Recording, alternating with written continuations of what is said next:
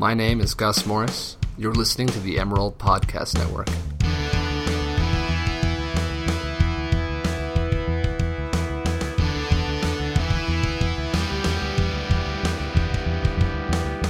Hello, you're listening to the March Madness edition of the Emerald Podcast Network. I am Jack Butler. I'm a sports reporter with the Daily Emerald, cover men's basketball team. I am joined by Gus Morris and Sean Meadow, who are also sports reporters and cover the men's basketball team. There is a lot to talk about.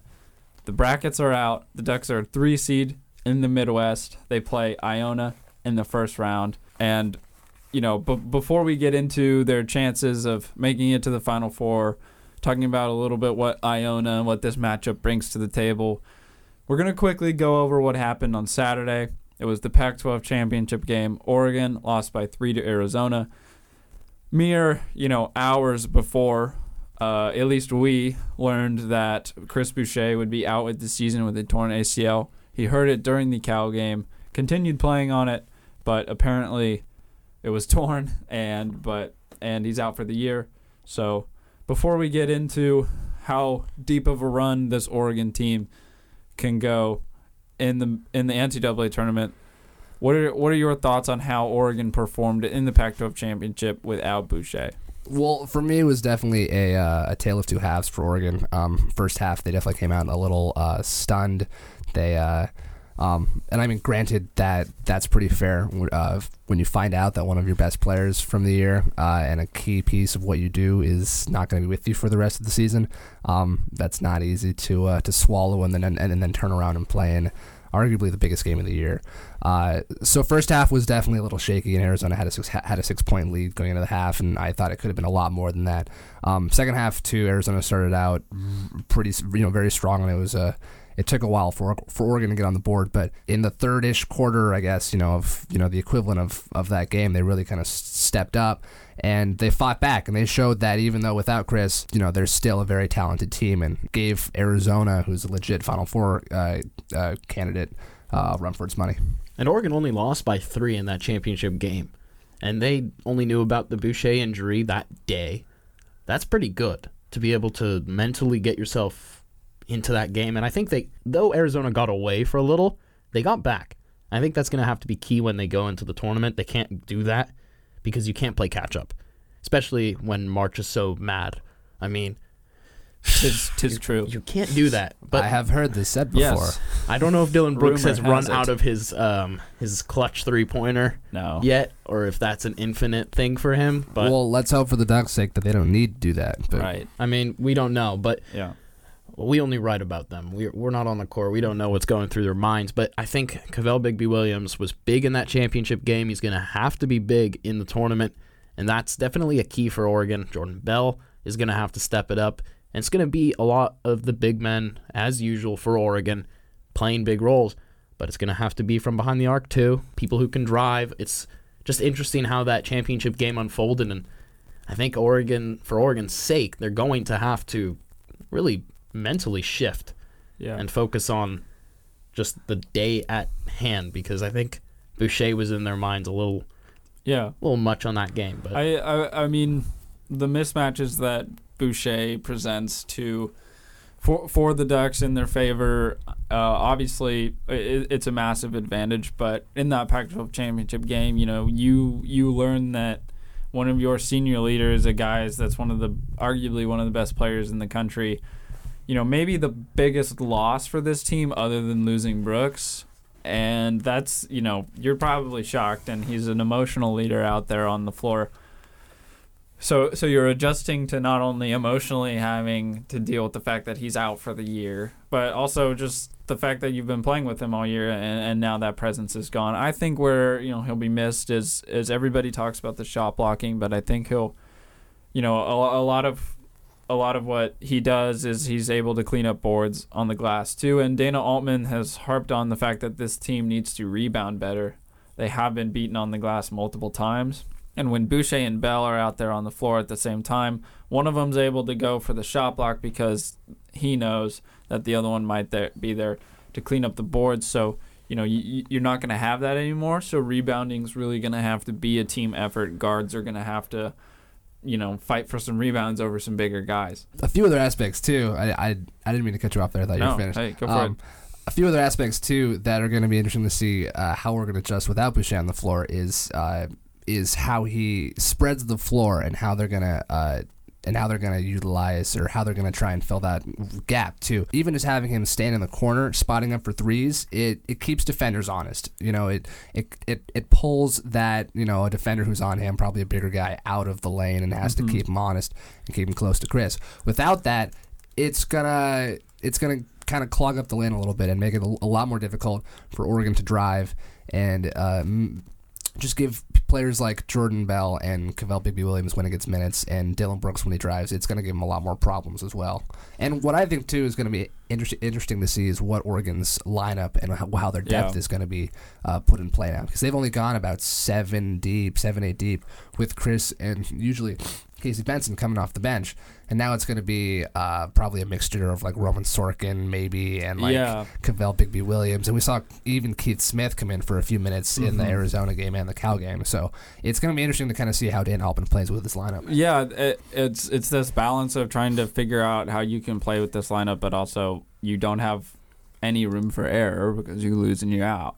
So, to me, it'll be interesting to see if Roman Sorkin gets any minutes. I don't think he gets any minutes unless Jordan Bell or Kavell Bigby Williams are is in foul trouble. Um, I just think you know by this time you've slimmed your rotation down, but but now you know now that Boucher injury. Um, really, really, uh, it, does open the door for Bigby Williams, and we, and, we- and you know, if he if he, if he steps up, that might be, you know, uh, that might lead the Ducks almost to you know to the Final Four or something like that because they do have that capability, even without Boucher. So let's get into the madness. March, the NCAA tournament. Um, the Ducks will face in the first round the Mid American Athletic Conference champ, Iona. I believe they're the champion. 87, 85. Yeah, Iona. Close one. Yes, Iona. You know, better offensive team than they are defensive team. 69th, according to KenPom.com, 69th in the country in offensive efficiency. 16th in three point percentage, almost Yes. 40%. They they love those threes. How how big then is Oregon's offense going to have to come up in this? Because you know points are going to come then. Well, whoa, Whoa, whoa. well, let me let me let we me add some thoughts on this. let, let me get to the next number. All right. Iona, 202 in defensive efficiency. So even if the Ducks aren't playing particularly well on offense, you would think that they'd be able to get to the basket anyways, score a lot of points. And, you know, r- regardless of how good Iona is, you know, the Ducks are still 19th in offensive efficiency and 22nd in defensive efficiency. What's going to be interesting for me to see is how this team's defense uh, plays without uh, Chris Boucher on the floor. I mean, we only have one game sample at this point in, in Arizona, who's a really good offensive team, put up 80 points. So, I mean, that's not exactly crazy, you know, 80 points for a good offensive team like Arizona. But it's going to be interesting for me to see how, how other teams start to play Oregon, knowing that now they only have one shot blocker, uh, you know, Jordan Unless you don't count. I mean, you're, you're not counting Kavell Bigby Williams. I Well, think I mean, Kavell we can haven't. do it. Well, I mean, we haven't seen a lot of what Kavell brings, and he's not on the same level as Chris Boucher is. And I mean, even just having Chris Boucher on the floor, just having that presence, it gives some hesitation to defenders, and I don't think Kavell is at that point yet. But yeah, I just think this this Oregon defense is going to be really interesting and, and interesting to see how it evolves and how it defends teams now that teams aren't going to be, I guess, as afraid to drive uh, if Chris was in there. I think you can't underestimate Kavell Bigby Williams though, because he does get some minutes here and there, and he's been good when he's on the floor. I don't think we've seen necessarily a bad game for him when he plays for Oregon, and I think that against an Iona team who's not in a big dominant conference necessarily like Oregon in the Pac-12. So I look at it as Kavell Bigby Williams is this massive guy who's able to do basically, well, essentially the defensive job that Chris Boucher does, maybe not as effectively, but still can do it better than most. So I think that he still has a big impact. I don't think it's that big of a loss defensively losing Boucher as much as people think.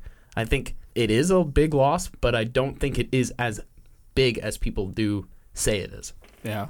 Well, we will see Bigby Williams unleashed on this tournament. So now that we've jinxed the Ducks and basically say, assuming that they'll win that first round, they're in the Midwest. Kansas is the one seed, Louisville the two seed. You've got Iowa State, Purdue following that up. Let's just get to the big question: How do the Ducks get to the Final Four? Do you think they will? And from there, can they win it all? Well, to answer your first question, they have to win games. They must They win. must win. Yes. Uh, you know, if they were in the West, this would be a much different story. But because of the Boucher injury, I'm guessing, and because of them losing in the in the championship game, cha- championship game to Arizona, that pretty much shot their chance of of being able to play and um, on the West Coast and stay, um, you know, in a in f- familiar territory. Um, instead of playing in uh, San Jose for you know their mid round games, now they're you know if they make it that far, now they're going to be in um, was it Kansas City? So yeah, Kansas City. not not to mention too the Midwest bracket is I, I think the, the the most talented all the way through. I mean you have a Kansas team who's who's been a number one you know who's been the number one team in the country this year. They're perennial top five. Um, Michigan State, you know, with Tom Izzo, who's always really good. Miami team that's very talented. Iowa State with Monte Morris, that's a very good and talented team. Um, Purdue, who has Caleb Swanigan, who's one of the who's a lottery pick this year as a forward. Um, I mean, Creighton is a great offensive team. Rhode Island is hot recently. Michigan is hot. Yeah. Um, Louisville's you know a great team. I mean, it's like all Yeah. it's it's like up and down everywhere you look. This is a very talented Midwest bracket, and uh, I think if Oregon is gonna make it there, they really have to find their identity and really have to play the best basketball that they've played all all year. It's gonna be fun. I mean, you've covered pretty much every base there, Gus. But yeah. it's gonna be it's gonna be fun to watch. I think the Midwest bracket is going to be one of the brackets that, or sections of the bracket that people are going to really enjoy watching.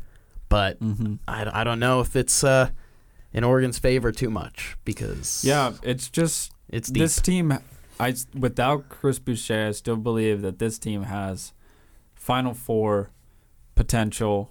They, I still do believe they can make it there, and I still do believe they can win it all. But we just don't know, and that's what's hard. Is it's it's all speculation. So let's one final time. Let's go around. My Final Four. I got Duke and Arizona. On the other side, out of the Midwest, I do have Kansas, and then I got them playing North Carolina. And for my final, I have a Duke North Carolina final with Duke winning. What about you guys? So out of many brackets I have, uh, in my in the bracket that I consider the one that, that I took the seriously, I have Kansas coming out of the Midwest. I have them actually beating Oregon in the Elite Eight, which I think would be a great matchup if they make it there. I also have UNC coming out of the South, uh, beating UCLA in the Elite Eight. I think that would be a phenomenal matchup. Would love to see that. I have Nova uh, coming out of the East, beating Duke.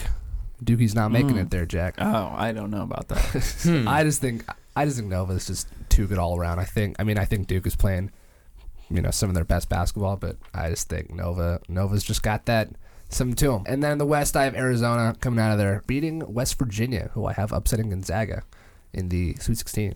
So in my championship, I have uh, Villanova and UNC, and I have uh, I have the uh, classic pick of A North Carolina- rematch. North Carolina taking it.